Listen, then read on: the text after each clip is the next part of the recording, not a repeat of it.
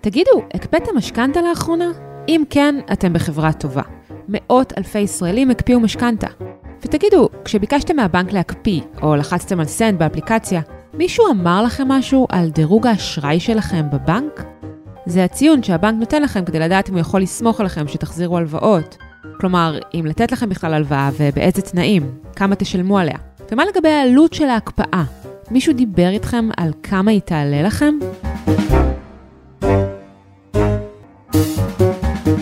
היי, hey, אני הילה וייסברג ואתם על הצוללת של גלובס. והיום נצלול לעומק הדברים שלא מספרים לכם כשאתם מקפיאים את המשכנתה בבנק בימי קורונה. כדי להבין את זה אני רוצה שתכירו את יובל, שזה אגב לא השם האמיתי שלו, הוא ביקש להתראיין בעילום שם ובעיוות קול. יובל הוא איש מכירות בן 47 מתל אביב. הוא ואשתו ירדו באחרונה בהיקפי המשרה שלהם, ולכן הם פנו לבנק כדי להקפיא את המשכנתה. זה קרה במאי האחרון. ואז, רק בדיעבד, הם גילו משהו לגבי דירוג האשראי שלהם בבנק. במדיה, בתקשורת, ראינו שניתן להקפיא את המשכנתה. דיברנו עם הבנק, שיחת טלפון אחת, ביצענו את התהליך הזה, לא אמרו לנו שיש השלכות, משהו, אמרו רק שהשלושה חודשים האלה מתווספים ליתרת הזמן. נשמע בסדר, יאללה, סבבה, לקחת הלוואה של 15,000 שקל, אתה משלם עליהם 20 אה, שנה, עוד 20-30 אה, שקלים בחודש, לא קרה כלום. אבל אז, כשעדיין ההקפאה בתוקף, יובל ביקש לבדוק את האפשרות למחזר את המשכנתה. כלומר, לשנות את התנאים שלה, להקטין ריביות, לפרוס אותה על פני יותר שנים, דברים כאלה. הפקידה אמרה לו שכרגע זה בלתי אפשרי. הוא לא הבין למה, אז הוא פנה ליועץ משכנתאות שיעזור לו. ואז פה הסתבכנו. הגיע לבנק, דרשנו את כל העניין של המחזור וכל העניין הזה, כמו שכרגע לא ניתן לעשות איתי שום דבר. למה? הדירוג הפנימי שלי בבנק ירד ממש, שאלנו למה זה ככה, ככה זה קורה בגלל מי שהקפיא את המשכנתה, אז הדירוג יורד. אז אמרתי לה, למה לא אמרתם לי את זה? לא, לא ספציפית, אבל למה לא אמרו לי את זה לפני? היא לא ענתה. אז הבנו שנדחקנו. אז מה בעצם קרה פה? האם הציון שהבנק נותן לנו כלווים באמת יורד בגלל הקפאת משכנתה היום? מסתבר שזו שאלה מסובכת יותר ממה שנדמה, ונרחיב עליה עוד מעט. אבל כעיקרון, הקפאה בימים רגילים מורידה את דירוג האשראי הפנימי בבנק. ציון 0 ללווים מעולים, 9 ללווים גרועים, או הפוך, כל בנק ואיך שהוא מדרג אותנו. עכשיו, בקורונה, הבנקים טוענים שגם אם הם מורידים את הדירוג, זה לא אמור לפגוע בנו. הם מעלימים מזה עין כרגע. כלומר, אם נרצה למחזר משכנתה, כמו במקרה של יובל, לא אמורה להיות בעיה. אבל מה קורה בתכלס? בתכלס, ההקפאה רשומה במערכת, ואז, במקרים מסוימים, אם הפקיד מקטין ראש, הוא עלול כן להתייחס אליה אחרת. מה יהיו ההשלכות ארוכות הטווח של הקפאות המשכנתה? אלה עדיין לגמרי לא ידועות.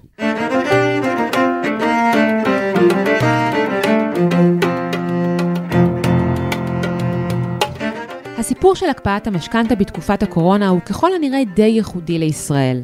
לא ייחודי בעיקרון שלו, כי רואים גם הקפאות משכנתה היום באירופה למשל, אלא בהיקפים שלו. לישראלים יש אובססיה לבית משלהם, ולכן יש להם גם אובססיה למשכנתה.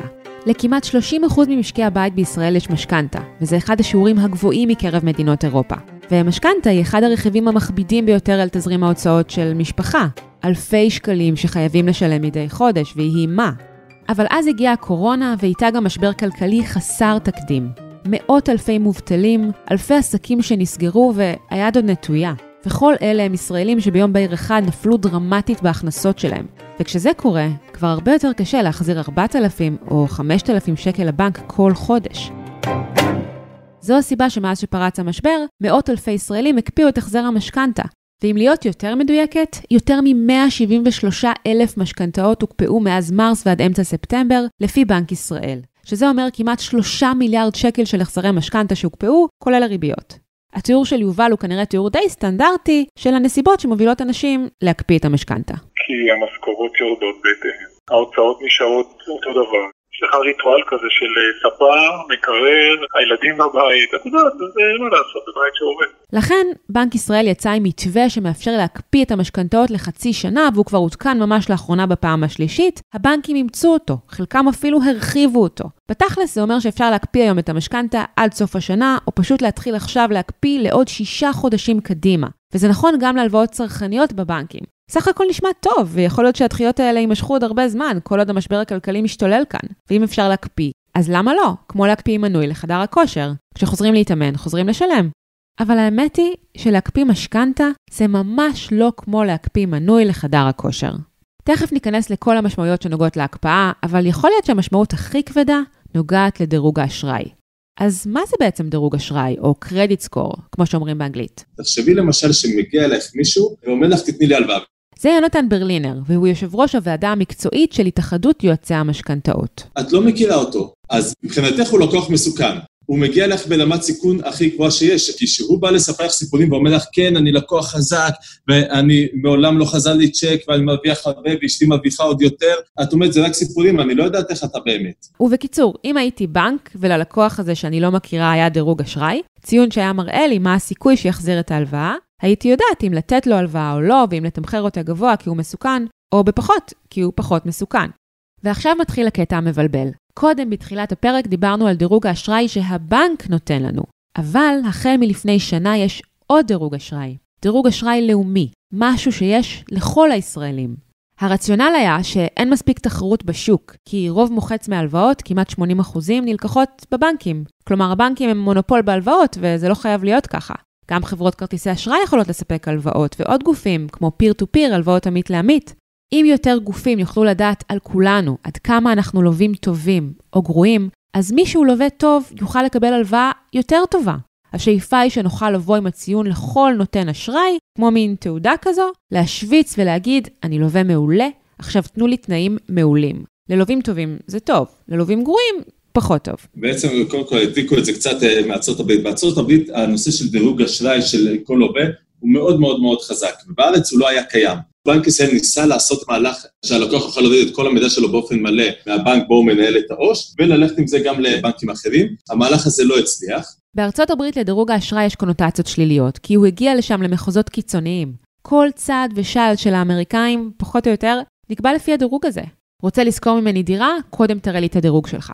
שכחת לשלם חשבון כרטיס אשראי? אופס, אז אולי לא תוכל לקבל את ההלוואה הזו שאתה חייב כדי לקנות רכב. ואם יש טעויות בדירוג והן קורות, קשה מאוד להחזיר את הגלגל לאחור.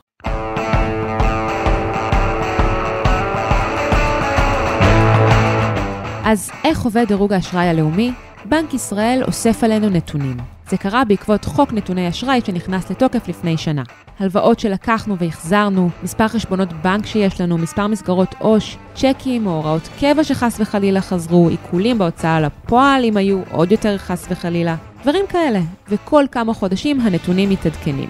ואז נכנסות לתמונה לשכות אשראי, חברות כמו דן אנד ברדסטריט וקופס BDI, לכל אחת מהן יש אלגוריתם שלוקח את הנתונים האלה ומעבד אותם, והוא יכול לעשות את זה מקסימום שלוש שנים לאחור. ומהעיבוד הזה מתקבל ציון. את הציון הזה אנחנו יכולים לדעת על עצמנו, וגם כל גוף שנותן אשראי, בנק, חברות כרטיסי אשראי וכן הלאה, יכול לדעת עלינו אם אנחנו נותנים לו אישור לקבל אותו.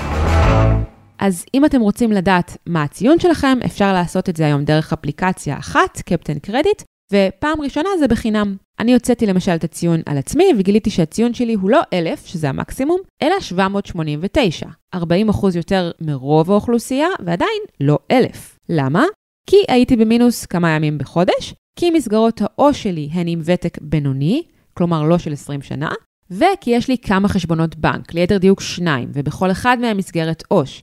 חשבון אחד שלי ואחד משותף עם בן הזוג שלי. אלה נשמעות לכם סיבות סבירות להורדת דירוג אשראי? כל, מהמשתנים הוא משתנה שמוכח סטטיסטית. זה משה ידגר, מנכ"ל לשכת האשראי בדן אנד ברדסטריט, שמוכרת גם כקפטן קרדיט. זו אחת החברות שקובעות את דירוג האשראי הלאומי. הוא מדבר על האלגוריתם הספציפי שלהם. לוקחים את כל האוכלוסייה ומסתכלים על אנשים שנניח יש להם מסגרת אשראי אחת, אנשים שהיה להם מסגרת אשראי אחת, אחוז מסוים מהם נכשלו להחזיר את ההלוואות שלהם, ואנשים שהיה להם הרבה מסגרות אשראי, אחוז הרבה יותר גבוה, הם נכשלו להחזיר את האשראי שלהם, ואז מחליטים שזה משתנה שהוא משתנה מסביר או משתנה שיכול לנבא כשל. זה משתנה שהרמת השפעה שלו הרבה יותר נמוכה ממשתנים אחרים, אבל הוא עוד משתנה שקיים במכלול המשתנים. יונתן ברלינר פחות נוטה להסכים, אבל מבין את הרציונל. מי אמר שבגלל זה אני צרכנית פחות טובה? מצד שני, אומרים, רגע, יש פה סיכון מסוים, כי את יכולה באותו יום לבוא לשני הבנקים, לקחת אשראי בשניהם לפי המסגרת ראש, ובבת אחת לנפח את האשראי, ולכן יש פה סיכון מסוים. הבנקים בכל מקרה מאוד זהירים בנוגע לדירוגים האלה החדשים, ועדיין לא סומכים עליהם עד הסוף. לכן הם עדיין משתמשים בדירוגים שלהם, הפנימיים. למה הם לא סומכים עליהם? כי יש בהם פרמטרים שנראים להם מעט משונים, הזכרנו חלק מהם קודם. למשל, אם אין לך כרטיס אשראי, זה פוגע בדירוג. לא במידה רבה, אבל פוגע. למה? שוב, סטטיסטיקה. סטטיסטית, אנשים עם כרטיס אשראי, יש יותר סיכוי שיחזירו חובות מאחרים. ועוד עניין הוא הכנסות. הדירוגים הלאומיים לא מביאים בכלל בחשבון את ההכנסה והנכסים. אדם שמשתכר 7,000 שקל בחודש או 50,000 שקל בחודש, אדם ששוכר דירה ואדם שיש לו 5 דירות, הם שווים בפני הדירוג. מה שיבדיל בין שני האנשים האלה הוא רק מוסר התשלומים שלהם. בבנק, כמובן שמביאים בחשבון את ההכנסות והנכסים. אתה יכול להיות גם לא עשיר גדול, אבל מתנהל פיננסית נכון, והדירוג שלך יכול להיות גבוה. אתה יכול להיות גם עשיר, ואני ראיתי דוגמאות כאלו, אנשים בעלי נכסים שפשוט מתנהלים לא נכון, אז הם אה, נכנסו לחריגה, הבנק שמכיר אותם, מחל להם על זה, או נתן להם איזה מסגרת זמנית. אז נוחי דנקנר, מה יהיה דירוג האשראי שלו? נוחי דנקנר היום אני כבר לא יודע. בנתוני אשראי רשומים כל האשראים, גם לא שאתה חייב בהם, גם אם אתה ערב בהם. כל אשראי שקשור אליך בצורה כלשהי, רשום. אז אם הוא לא שילם גם אה, אשראים שהוא היה ערב אליהם, אה, אז, או לא שילמו אותם, אז זה גם היה יכול להשפיע על הדירוג שלו. בקיצור, כנראה שדירוג האשראי הלאומי של נוחי דנקנר לא מי יודע מה.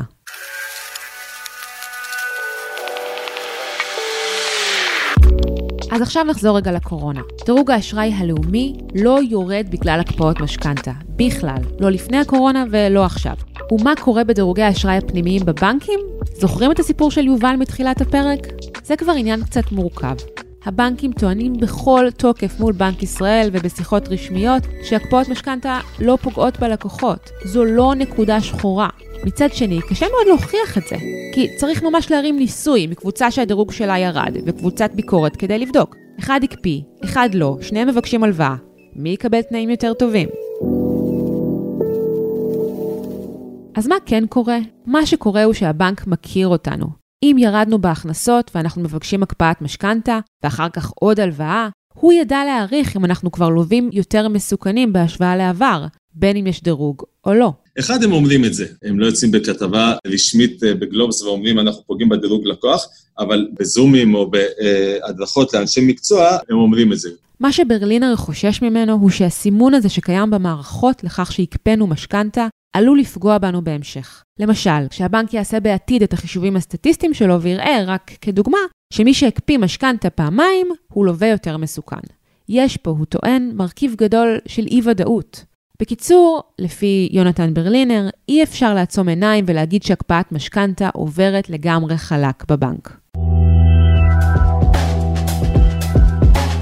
אז מה הבנו עד עכשיו מהקשר שבין הקורונה והקפאות המשכנתה לדירוג האשראי? שבבנקים עלולה להיות להקפאה הזו השפעה. אם לא היום, אולי בעתיד. מה שבעייתי כאן בעצם הוא היעדר גילוי נאות. כשאנחנו מקפיאים משכנתה, אנחנו לא יודעים על דירוג האשראי, וזה משהו שצריך לספר לנו עליו, גם אם לכאורה הוא בכלל לא משפיע עלינו. אם אתה מציע למישהו, בוא תקפיא את המשכנתה, והוא מקפיא את המשכנתה, ואחרי זה הוא מגלה שזה פגע לו בדירוג אשראי וכבר אין לו מה לעשות עם זה, זה ממש חמור. ולא רק את זה הבנקים צריכים להגיד לנו. מן הראוי שיגידו לנו שהקפאת משכנתה עולה כסף וכמה בדיוק. בעצם, כשמקפיאים משכנתה, זה כמו לקחת עוד הלוואה, ואפילו בתנאים לא רעים, ריבית של 3%, שזו ריבית שנחשבת ממוצעת במשכנתה. אלא שזה לא משהו שאנשים בהכרח מבינים עד הסוף. אלה לא רק ההחזרים החודשיים שמתווספים לסכום המשכנתה שעוד נשאר. לריבית שאנחנו לא משלמים היום מצטרפת עוד ריבית, מה שנקרא ריבית דריבית, וזה דבר שמייקר את המשכנתה במידה די גדולה. לכן להקפיא משכנתה, את כל ההחזר, זה כמו לקחת עוד הלוואה. מכיוון שרוב ההקפאות נעשות דיגיטלית בתקופת קורונה, אין לנו ממש את מי לשאול, והרבה פעמים המידע הזה לא נמסר. וזה גם קרה כך כי לכל הסיפור הזה של הקפאות המשכנתה, היה צריך להתארגן מאוד מהר. בהתחלה לא היה לזה טענה, כלומר, הבנקים מהיום למחר היו צריכים להקפיא משכנתאות, ועכשיו המערכות המחשוביות שלהם לא יכולות אה, תוך יום או תוך שבוע להתחיל אה, להפיק דוחות חדשים בטרמינולוגיה חדשה שהם לא רגילים אליה, אז מה שנקרא, לא היה אפשר לטעון את זה. אבל כבר עברה יותר מחצי שנה. אחרי יותר מחצי שנה כבר היה אפשר להתארגן טכנולוגית, שמישהו מקפיא משכנתה, להגיד לו כמה ריבית זה יעלה לו. וזה משהו שלא נעשה וחשוב שהוא יעשה. הנה דוגמה, נניח שיש לכם משכנתה של 800,000 שקל לעוד 20 שנה בריבית של 3%, והיא מוקפאת לשנה. דחייה של שנה תעלה לכם לא מעט, וליתר דיוק, 17,641 שקלים. בהחזר החודשי תשלמו כ-300 שקל יותר. אם הקפאתם משכנתה, האם אלה חישובים שעשיתם? שהבאתם בחשבון? הלווים שהקפיאו את המשכנתות לא יודעים מה המשמעות הכלכלית של זה מבחינת הריבית, כמה ריבית לריבית הם ישלמו בעקבות זה. הם לא יודעים אם זה יעלה להם עוד 6,000 שקל ריבית, 12,000 או 20,000 שקל ריבית. אבל תגיד, יונתן, אתה לא חושב שאתה כצרכן, מוטלת עליך אחריות לבוא ולשאול את הבנק מהן ההשלכות הכלכליות של ההקפאה, כמה אני אשלם על זה בסוף? את צודקת, אבל אין לי איפה לשאול. אם אני רוצה הקפאת משכנתה, אתה לא באמת יכול להגיע עכשיו לבנק, לשבת עם הפקיד, לשאול אותו מה יקרה אם אני אקפיא חודשיים, שלוש. זה הכל, אני נכנס לאתר של הבנק, אומר, שלום, אני רוצה להגיש משכנתה, לוחץ סנד, נגמר הסיפור. אין לי את מי לשאול. מה עוד אתם צריכים לדעת על המשכנתה, הקורונה ודירוג האשראי? אתם צריכים לדעת שההקפאה לכשעצמה היא לא דבר רע. אתם רק צריכים לבחון היטב אם אתם באמת צריכים אותה, וגם להבין היטב מה תג המחיר שלה. מי יכול לצאת נשכר מהקפאה? אנשים שאם לא ילכו על הקפאה, התזרים שלהם ייפגע בצורה כל כך קשה, עד שתשלומים אחרים עלולים לחזור. הוראות קבע, צ'קים, וזה כבר מצב עם השלכות קשות גם על דירוג האשראי הלאומי וגם על דירוג האשראי הפנימי בבנק, ובקיצור, מצב הרבה יותר חמור מהקפאה. משה ידגר מסביר את זה כך. עדיף להקפיא מאשר לחרוג. לפגר, כי אז זה נשמר לך לשלוש שנים, כל נותני האשראי רואים אותו, וזה משפיע על כולם. אבל למי לא כדאי להקפיא משכנתה? אנשים שההכנסות שלהם לא נפגעו. יונתן ברלינר עצמו אפילו שקל להקפיא בתחילת הדרך. אני מודה שאפילו אני דגדג לי בהתחלה, אמרתי, יש לי כמה משכנתות, אמרתי, אוי, אולי אני אקפיא, זה אשראי זול, יוצא תזרים מצוין, הכי כיף בעולם. לשמחתי לא עשיתי את זה, בהתחלה עוד לא ידעו את ההשפעה שיהיה לזה. ולדעתו, גם אנשים שצפויים להתאושש מהר מהמשבר, טייסים באל על למשל, יכול להיות שעדיף שישקלו חלופות להקפאת משכנתה. למשל, הלוואה קצרת מועד לכל מטרה. בקיצור, הלוואה רגילה.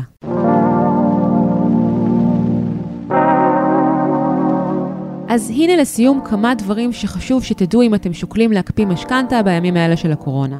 לקחת הלוואה או כל התנהלות פיננסית אחרת. התקופה הזו היא ייחודית, ולכן יש גם הקלות. אם חוזר לכם צ'ק היום, לא מסתכלים עליו בדירוגי אשראי כמו בימים רגילים.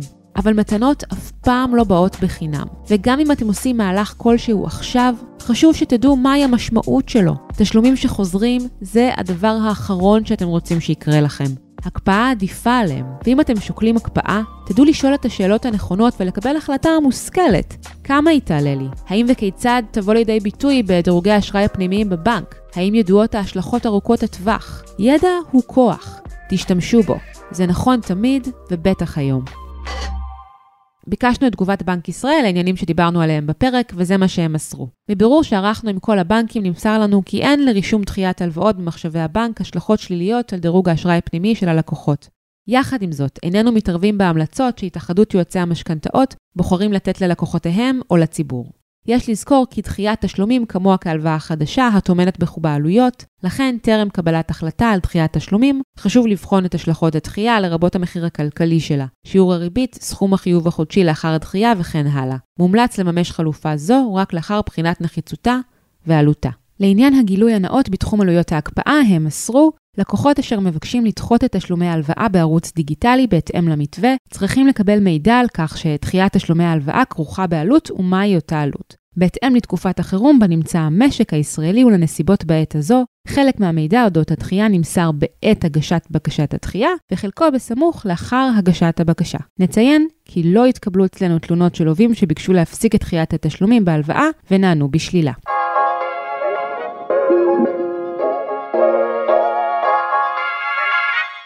עד כאן עוד פרק של הצוללת.